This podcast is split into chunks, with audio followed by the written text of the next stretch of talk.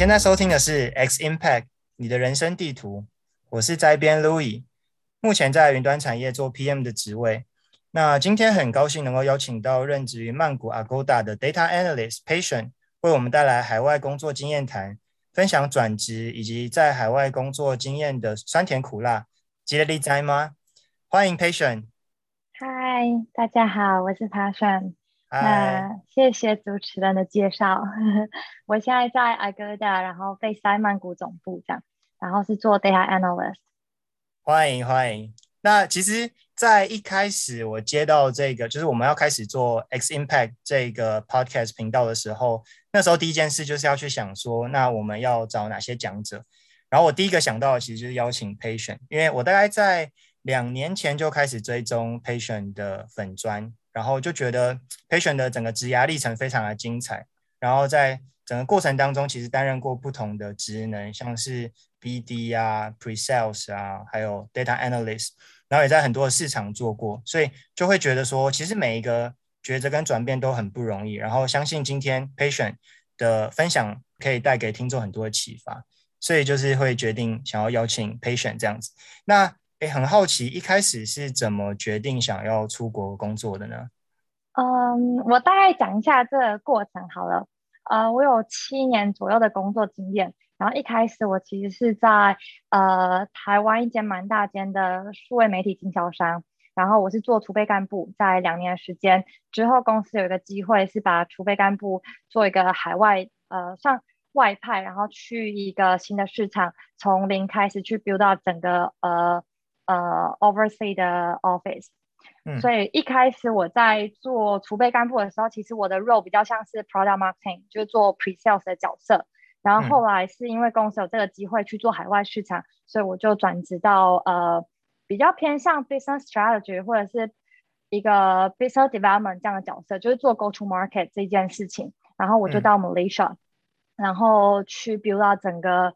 嗯。就 build up 所有的 infrastructure from the very scratch，就包含像是找 partner 啊，找客户啊，然后呃有要做 hiring，然后有呃当地的 office 等等的事情这样子。哎，所以那时候还是在同一间公司吗？对，一开始的时候我到 Malaysia 是在同一个公司，然后我的呃角色比较算是呃出差兼外派。对，因为当时其实有 request 蛮多次，但是公司没有办法提供我工作签证，就变成我是来来回回这样跑。嗯嗯，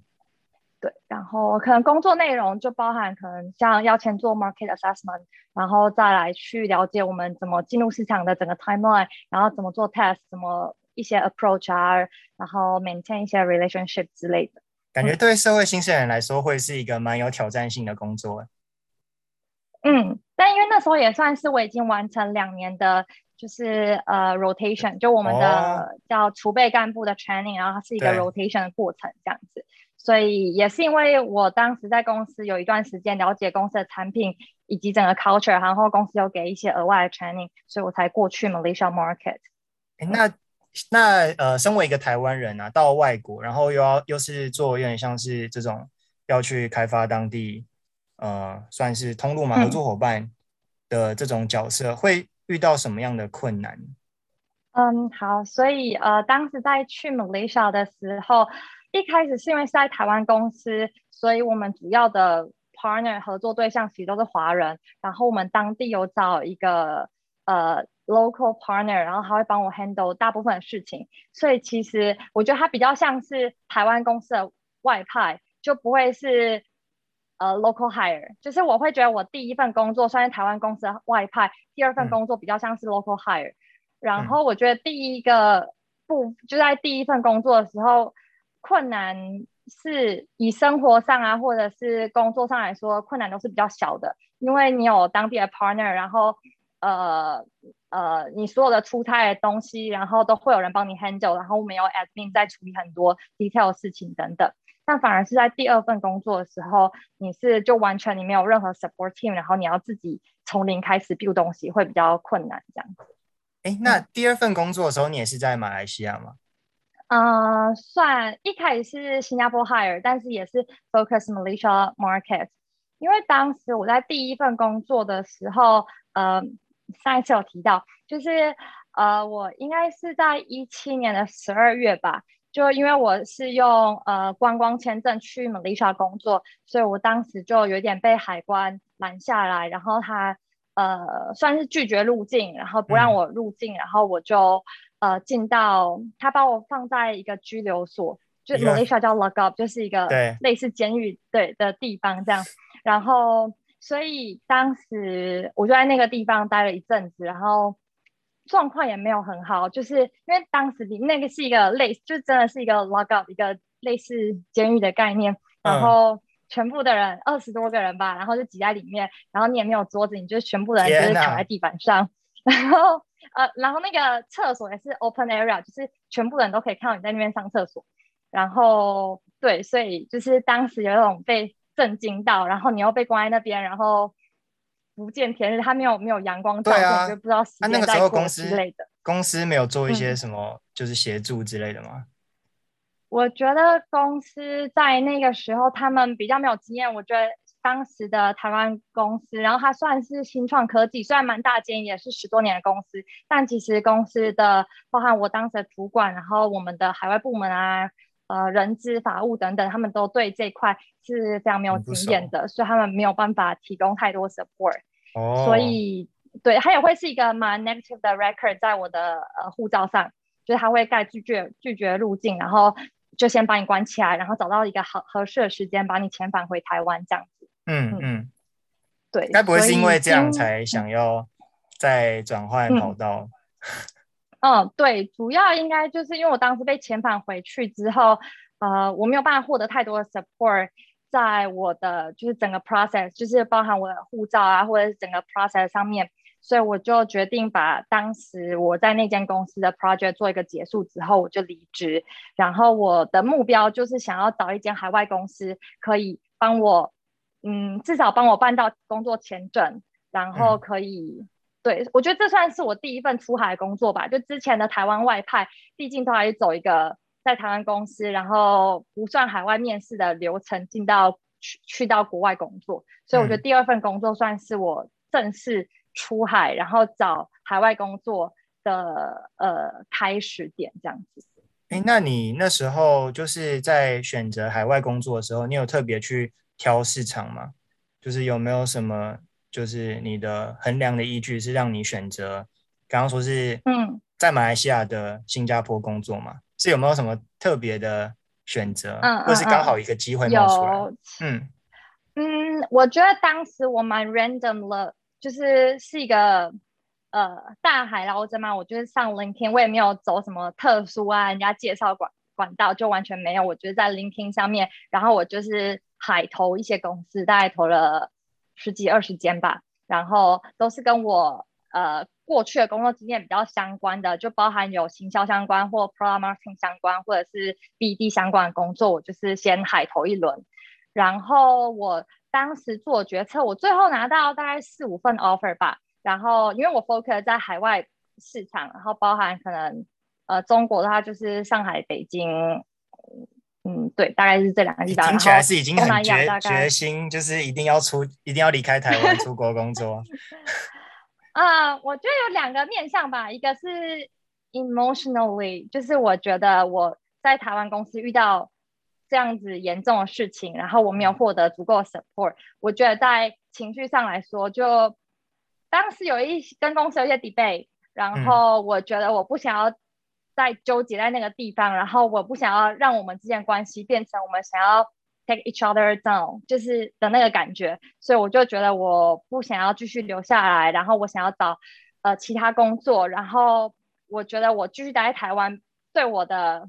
身心灵 健康都不是一个很好，因为我觉得当时算蛮挫折吧，就是二十五六岁，然后你就是。走过走过这段过程，然后你被关起来，然后被遣返回去，然后最后你没有获得一个好的 support，我觉得在心理上，我觉得我是非常 depressed 的。嗯嗯，所以我觉得对，然后再是比较 practically，我也觉得我在那个时间点去找海外工作是，嗯，对自己来说是好的，就在我的 career path 上面的呃成长，我觉得都是好的，所以我是蛮开心，我最后做这个决定。对，嗯，只是因为他是第一份在海外找工作，所以他会有蛮多就是呃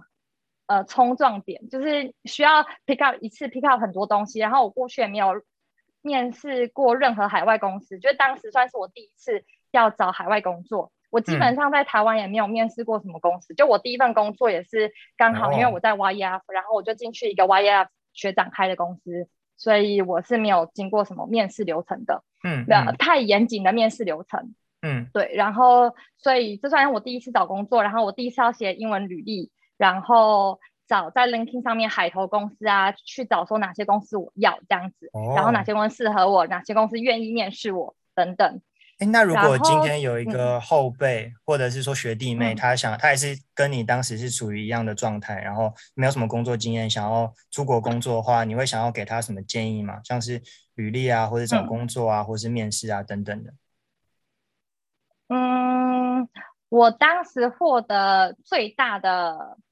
呃，帮助啊，或者是呃，优势应该在于，当时我有一群就是几个三四个朋友，他们都是在找工作，所以我觉得这样的 study group 很好，就是我们可以互相帮彼此看我们的履历，然后我们也会找一些前辈看我们的履历，然后呃，我那时候记得我每次面试完，我都打电话给我朋友说，哎，我刚才面试怎么样？然后问了什么问题？我怎么答？哪里好，哪里不好？等等。我觉得有人可以跟你一起讨论，就是然后。互相去跟你讲说哪里好，然后你哪里可以再改善等等，我觉得是蛮重要的。嗯，所以听起来有一个很大的重点，就是不要孤军奋战。就是这其实跟我的对我的那个求职历程也是有点类似。然后其实我觉得应该很多人在比如说呃还在社会新鲜人的阶段，然后要找工作，可能会觉得蛮孤立无援的，或者是觉得一直在投履历，然后没有什么结果。但这个时候如果有同伴或者是有朋友的。呃的帮忙的话，在至少在心里面的话，会是一个蛮大的支持。嗯嗯嗯，对啊，而且有 Exchange 这么好的平台，就是可以 善加哎，顺便工商一下。OK，啊，我觉得这是一个蛮重要的一个 part，这样。对。然后后来我拿到几个 offer 之后，我当时决策点主要有四个吧。就第一个是我呃，因为我其实没有任何海外工作经验，我也没有。在出国念书没有交换过，所以我觉得这算是我的人生一个遗憾。在我大学时期，所以我就觉得我应该要去一个英文环境，就是全英文的环境，而不是台商外派的这种感觉。然后也不想要进中国公司，就是第一个我选择英文环境，所以我就排除那些在呃上海、北京的公司。即使那些公司其实我都是投外商，我没有投任何就是中国公司这样，但我还是决定说我先就是呃。呃，放弃那个部分，然后我就来看东南亚市场。然后东南亚市场主要就是新加坡、马来西亚跟泰国，就是我有当时有拿到的 offer。然后，因为其实我最后拿这个 offer，它是新加坡公司，也算是新加坡 hire，只是呃，我算是跟我们当时面试我的人是公司的策略长，然后我跟他 propose，我觉得 Malaysia 有多 potential，因为当时其实公司是把新加坡、Malaysia 放在同一个 market。然后我有 propose 跟公司讲说，我觉得 Malaysia 很有 potential，然后可以 build 到一个新的 office 在 Malaysia 等等之类。然后公司也刚好是有拿到蛮不错的 funding，然后愿意投资这个 market，所以就等于说我当时被 hire 之后就直接到 Malaysia。然后我算是第一个这个 entity hire 的人。然后我之前的前手们，他们都是呃在新加坡这样子，所以有有人飞过来，也有人嗯。很像是 Malaysia branch 的 founder 的感觉，也不算 founder，因为毕竟我们是日系公司，我们是日本人的公司，所以其实会有一个呃空降的 country manager 下来。但是基本上这个 country manager 他一开始跟我 interview 的时候，他就已经告诉我说，他会比较偏向做流程面 admin 跟 finance。Finance 那一块东西，那如果是关于 business side 的东西，基本上他会让我 handle，就包含可能假设有一个呃有一个大型演讲要去呃 present 之类，他都会叫我去。就一般来说会是 country manager 去，但是在当时我跟我的 country manager 分工上来说，就是只要这些对外的东西就是我去，然后跟 business side 的东西就我去。那他会比较 focus，因为他的专业也是比较偏向跟呃。找投资人啊，然后跟一些呃呃集团里面沟通的角色这样子，所以我们算是做这样的分工。嗯，所以那在这一份工作之后，你就直接转到 Agoda 了吗？还是说中间又有经历过一些其他的不同的工作？呃，对，这个算是我就第二份工作嘛。第二份工作，我就在 Malaysia。哦，当时我就是落地到 Malaysia，然后完全住在 Malaysia 一年的时间。所以我在第二间公司其实就待一年的时间，然后基本上做出成绩之后，我就离开了。嗯，是觉得然后我就已经没有可以学的东西，然后自己成长，就是想要在呃换一个领域，然后所以才想要走嘛。当时我觉得几个层面吧，就第一个来说，就是我觉得蛮幸运，可以在一年以内的时间就把整个 business 做好，因为毕竟 Malaysia 的这个市场不是很大，而且我刚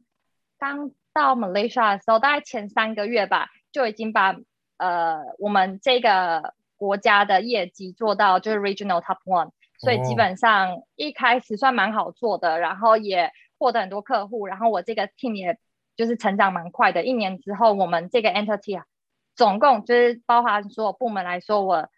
呃，我们就成长到二十多个人吧。然后我觉得当时我的想法是，我就算继续待在这间公司再多一年，可能也不会有太大的变化。就对我那个位置来说，所以我就势必来说，我应该我会觉得它是一个很好的时间点去做转换。那公司有 offer 我一些其他国家的位置或者其他类型的职缺，但我觉得，嗯，我比较想去其他其他地方看看。就是一来是我觉得，嗯，我做 BD 做了蛮久的，然后我个人自己觉得我不是一个很适合做 BD 的人。然后再来就是我想要换不同类型的国家国家跟不同类型的公司，包含因为刚过去我们都在那种 a i r t e c h industry，然后我想要做品牌端的东西，然后我想要去 Western country。Western country 的公司，对，所以我才会决定我想要换换一个公司这样。哦，那所以这边就是因为你后续就是换成 data analyst 的工作嘛？那其实因为不同职能的转换，其实对蛮多人来讲是一个门槛，就是因为大家不同职能注重的技能跟经历可能不太一样。那你你那个时候是怎么样成功转职的呢？成功转职。呃，或者是说你是怎么，嗯，呃，你是怎么起心动念想要开始往 data 这个领域迈进？然后那当时是怎么样努力，然后最最终造成，就最最终让你能够进到 Agoda 当那个 data analyst？嗯嗯嗯，好，就是一个是我觉得我蛮幸运，我大学我大学主修其实是民族系，我在进正大的时候我是念民族系，然后大二的时候双主修统计系。所以我毕业的时候，我是拿就是 double major 的 degree，然后所以我觉得在统计拿统计系学历这件事情算是有某种程度上的加分，然后跟我觉得当时的 interview 的主管就是他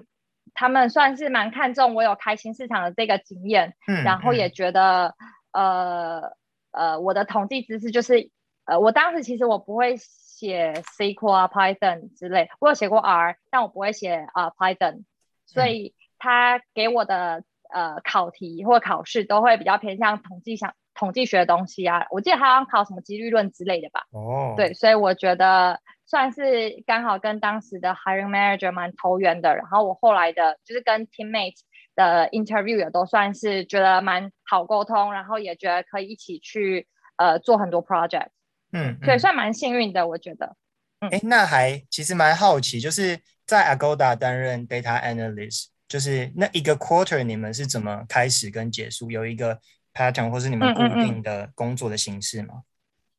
嗯，有，呃，基本上我们都是用 QBR 来开始以及结束整个 quarter，就是 QBR 是我们 quarterly 呃 business review。那在 QBR 的时候，我们每个 team 就要 propose 说，因为我们的 KPI 有点像是 bottom up，我们会 propose 说，OK，这个 quarter 我们预计会想要带来多少的呃 incremental booking per day，我们叫 IBPD，是我们内部共用的一个 metric。然后我们就会 propose，假设我这个 quarter 我可以呃，我想要达到五百或一千个 incremental booking per day，那我就会 propose 这个数字先 propose 出来，然后接下来会讲说，那我们每一个呃，我们为了达成这个呃 target，我们想要做哪些 milestone，所以我们一个 quarter 可能会有三到六个 milestone，depends on 这个 team 多大，但基本上就三到六个 milestone 是我们想要做的事情。那在这个 milestone 呃成成为 milestone 之前，我们会有一个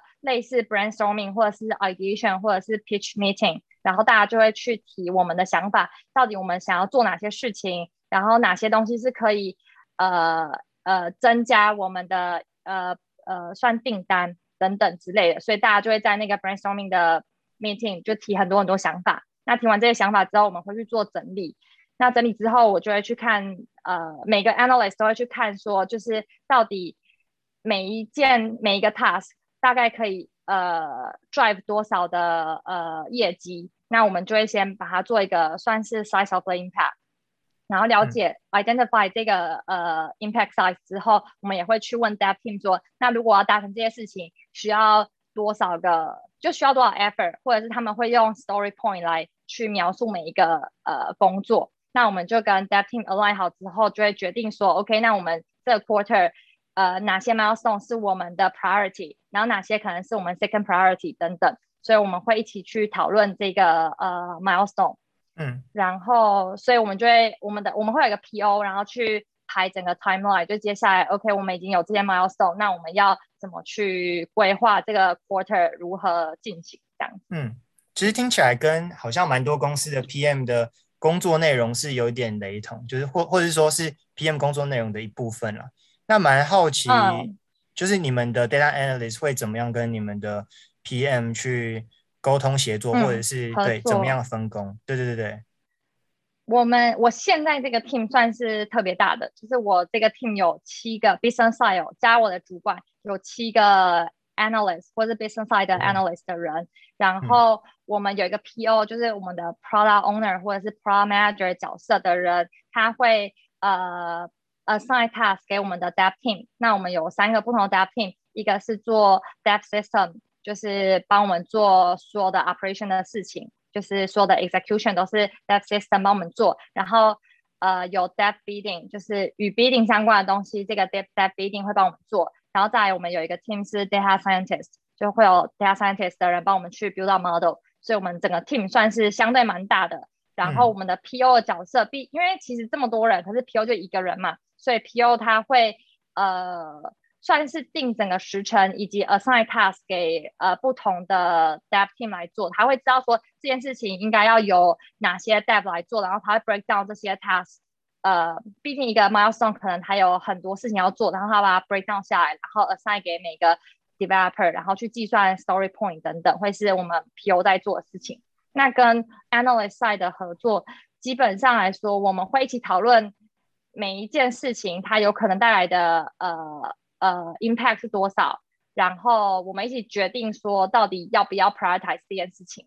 所以说决定这件事情应该算是我们一起 discuss，只是 timeline 的定定都是由 PO 来做。当然我们也会跟他 argue，就是哎我们觉得哪些事情明明就比较有 potential，我们应该先 prioritize 等等。所以我们也会有这样的合作。嗯，听起来是一个很有趣的一个。工作，因为 就是我其实听到蛮多 data analyst，他们都会说，就是其实他们的工作可能就是一直在 coding，或者是说可能是产产 dashboard。然后听起来在 Agoda 的 data analyst，他会他其实是很活的，就是会去从除了从 data 看到 insight 之外，还有去提一些 initiative，然后让那些 RD 去去进行实验或者是实做嘛，就是。感觉哦，我我忘记提，就是其实我们的角色比较像是做实验，就是因为我们所有的 idea 提完之后，我们都是要去验证。就是虽然我提了这假设哪个 quarter 我提了十个 idea，但是我并不知道这十个 idea 是不是真的可以 achieve 那些呃最后我们想要的 incremental bookings。所以说我们都要做 test，最基本的 test 可能就是 A/B test。然后我们每一个。就每一件事情，我们都要做 A/B test 来去衡量，说到底它是不是真的可以，就是带来这么多额外的订单等等。所以我觉得 analyst 的角色会比较像是，OK，我们有这些 idea，我们也决定要去做了，那我就要去思考我要怎么去做整个 measurement 的 framework，包含我是要做 A B 还是我要做 Prepose？那我的 Seasonality 怎么处理？我的 Cannibalization 怎么处理？然后我要如何去做 Allocation？那我要去定定我们的 Alpha 是多少，然后我们的 Beta 是多少，那才会计算出整个呃我们这个 Test 需要的 Sample Size 多大，我要让多久的这个呃 Duration。然后有些我们可能会看 MDE 等等，所以我觉得这些都是 analyst 需要去想的事情。嗯，然后只是说我们想完这件事情之后的执行的人会是 dev team 帮我们去做执行。嗯哦，了解了解。对，然后跟 measurement 吧，就我觉得，嗯，可以分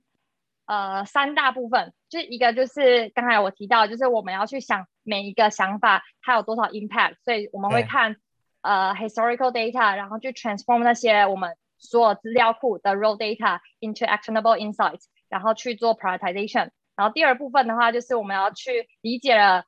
呃 data 里面的 correlation、impact 等等之后，我们就要去做 experiment。然后 experiment 会分成 design 跟我们 measurement，然后跟 execution，然后跟最后我们要 take 这个 experiment 还是不要 take 等等。然后第三个部分，我们也会做一些 simulation 啊、modeling 等等，就是一些 forecasting 啊、model 等等。然后，对我就会分这三个部分。哦，非常的详细，听起来对，听得很令人兴奋。哎，对，那我还我还有一个一个问题是说，就是因为你刚刚说你们的成效都会被计算成那个什么 incremental booking per day 嘛？那嗯嗯嗯，你们被赋予的这些目标，它的 scope 会是多大？就比如说，它可能是很模糊的，比如说你提升转换率，还是说小到具体到说，呃，哪一个可能？哪个包团要是什么颜色，它的它的那个，比如说转换率会比较高，就是它的 scope 那个，嗯嗯嗯，对，你们会赋予的目标。我觉得它 depends on 不同的 team，但是只要就是所有的 scope，就基本上你每个 team 有自己的自己的 scope，那你可以做大也可以做小，就是可能大的会比较像是我的，假设你现在到 Agoda，然后你 search 可能台中 hotel，然后你 search 之后你会看到它的 result 嘛，那其实台中 hotel 有上千间，上不知道几间。那我们怎么去 ranking 这样子 hotel？就是我要让你看到哪间 hotel 在第一个，哪间 hotel hotel 在第二个，这是一个 ranking 的呃呃 algorithm。那我们可以做这个 ranking algorithm 的 A/B test，就是我有 A model 跟 B model，然后我去测试说哪一个 model 最后可以带来最高的呃 bookings 或者是 lifetime value。那这件事情是。相对来说是一个比较大或比较复杂的工程，但我们也可以做一些小的事情，例如，呃，我的一个呃一个 tag，就是我们会有跟你讲说这个 hotel 它可能会给你 breakfast，还是它会呃，就是他怎么去呃 highlight 说我给你 breakfast。那例如我们之前要有一个 test 是做 breakfast versus breakfast included，就是只是一个字眼的差异，我们就可以做一个 test，或者是我要不要放一个 test。我要放一个 tag 说，哎，这其实是不需要 credit card 就可以定的之类的，或者是你可以 pay later 等等的这些 tag，我们其实都可以做 test。所以说，我觉得是有很大 scope 的，就是很复杂的案子，也可以有很简单的案子，就是单纯的一个 copywriting 的改变等等。嗯，所以算蛮多种的。非常然后，嗯，我现在这个 team 是做 paper click，就是呃搜寻广告。然后我之前做蛮多 coupon 的，就是我们的 analyst 算是呃蛮长可以做 rotate 的，嗯，就蛮多 rotation 的机会这样子。哇，真的是蛮令人向往的一个工作环境。哎，对，然后听说 就是 Agoda 它的整个工作的文化，然后对企业文化是还蛮开明，蛮令人向往。就是还蛮好奇，就是身为在 Agoda 里面工作的人，你是。对于就是公司的文化有没有什么觉得不错呢？或者是呃觉得嗯可以跟大家推荐的地方？我觉得蛮舒服的，就是比起我在台湾工作，啊，就我我觉得总归一句是让人觉得被尊重，就是我会觉得我是一个公司的员工，但不代表我需要帮我的主管做牛做马。就是我觉得我跟主管或跟其他同事之间的关系是非常平等的，然后呃，然后公司有很多的 policy 在保护员工，就像我们有很多 compliance training、compliance rule，就是 make sure 你每一个员工都会获得就是主管或者同事们之间的尊重，然后大家也蛮 care integrity，就是你的你是不是一个有 integrity 的人，然后你的道德感怎么样？我觉得这算是公司相对蛮重视的。然后以工作实际来说，我觉得我们是一个相对比较不不加班的公司，可能也不是我们吧，应该是很多 Western 的 company 都是。比较不会比较 work life balance，就是希望你是工作时间工作，下班时间过生活。嗯，所以我觉得这一块算是比较有差异吧。我觉得听到这里，应该很多听众都已经手刀去 应征 Agoda 的工作了。我想提一个，我觉得是一个，就是包含工作内容。我觉得我刚才说的，就主管跟员工之间对等，我觉得有一点我蛮喜欢的，就是。呃，我们是可以，或者主管让给我们很多弹性，让我们去提说，到底我的 career path 我想要怎么走，然后我喜欢做什么，我我不喜欢做什么，就是我觉得我主管会 make sure 他他让我在这个位置上面是开心的。就例如我假设他呃上了五件工作给我，不一定五件工作是我很喜欢的嘛，那我会告诉他什么是我相对喜欢，什么是我相对不喜欢。所以如果你给我一些相对我比较不喜欢的工作，他就会自己衡量说，那他不可以再给我一些我真的很不想做的，然后他会想要帮我去 grow 我的 career，然后他也会一直问我说，那你未来想要做什么？你之后可能我们在 performance review 的时候也会谈论到说，那他可以怎么帮助我？就是如果他觉得我哪里做不好，他有责任把我教到好，嗯，就是他他绝对会很直接的告诉我说，他觉得我哪里没有做好，但他也会承担起把我教好的责任。这其实是一个很正向的一个心态嘛，跟一个文化嘛。听说就是在一些比较嗯 Western culture 的公司啊，他们其实都还蛮注重在公司内部工作的同仁的一些感受。那你在 Agoda 这边工作的时候，有类似的体会吗？嗯，我觉得呃，算是我们算是很 Western culture 的公司。然后我们在呃每个角色或者是公司的 people team，他会很 take care 我们想法。然后可能三不五时就会给我们很多的问卷，例如我们现在在 work from home，他就会给我们一个 work from home 的呃问卷，来问我们说我们的 equipment 够不够，我们的感受是什么，我们有没有呃感到呃被梳理等等这些问题，然后公司的 people team 或者是我们的 upper management team 会想办法去解决。嗯嗯，这样感这样的感受很棒啊，就是会有一种会就自己被公司跟主管重视的感觉。然后也能够确保自己是很开心的在这个岗位上工作。那呃，今天就很谢谢 Patient 的分享。那除了有分享在 Western Culture Company 很开明，还有很不加班的这种企业文化之外，就是我还有一个是很印象深刻的点，就是在于 Patient 他很勇于呃追求跟去尝试一些就是新的新的事物，然后就会走出一条属于自己的道路。然后包含像是刚刚有提到，像是自己一个人到海外去工作啊，然后还有看到呃马来西亚很有潜力，然后就自告奋勇要去那边开拓市场，然后进而获得了很好的成绩，然后到最后也因为这个 BD 的工作经验，然后最后成为在应征分析师的时候的一个亮点。所以这个就是在不同职能之间的转换，不但没有成为主力，反而成为在转职上的助力。然后除此之外，也跟我们分享了在 Agoda 当资料分析师的时候，他的工作内容跟流程大概是什么样子。比如说，一开始从发想 idea，然后到设计跟进行实验，去评估说这个 idea 它是不是能够达到呃，比如说有有提到的那个 incremental booking per day 的这这个效益，然后最后再请那个 RD 去进行实做。所以，嗯，听起来就是 data analyst 除了一些我们比较熟知的一些 coding 的技能之外，其实还有很多比较重要的能力。然后就是会想要询问说，patient 觉得除了这个比较重视、比较重要的 data coding 的能力之外，有没有什么其他的能力是你觉得后辈需要呃 pick up，然后才能呃去比较胜任的呢？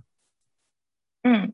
好，如果是以 data analyst 或者是 business analyst 这样子的位置的话，我觉得可以分成三个部分吧。就第一个是刚才提到的 coding，那 coding 的部分，我会建议在 SQL 的部分需要呃相对来说是一个非常熟练的状态。那 Python 跟 R 的话，可能是需要有用过，但不一定要非常非常熟练。然后在视觉的呃呃软体上面，我觉得 Tableau 算是一个蛮呃可以入手的一个软体这样。那另外两个部分的话，我觉得除了 coding 之外，business sense 跟 statistic 这样子的统计思维是重要的。那呃像是之前有提到的呃检定方式啊，或者是统计的计算呃东西等等，都是我觉得如果大家在呃，准备这个职位，在面试的时候是很容易被问到的。那最后一个就是 business sense，我觉得呃需要去了解整个 business model，然后它是怎么运作的，然后去思考说当到底我们在做实验的时候有哪些 metric 是需要被注意的等等的 business sense 也是需要呃 pick up 的。嗯嗯，那今天很开心能够邀请到 Patient 来跟大家分享他的职涯故事。那也谢谢谢大家今天的收听。X Impact 在每双周三的晚上十点会更新节目，在各大平台上面也可以搜寻到我们的频道，欢迎大家订阅、追踪和分享给身边的朋友们。那感兴趣的朋友们也可以到 Facebook 帮 Exchange 的粉丝专业按赞哦。那我们就下集再见喽，拜拜。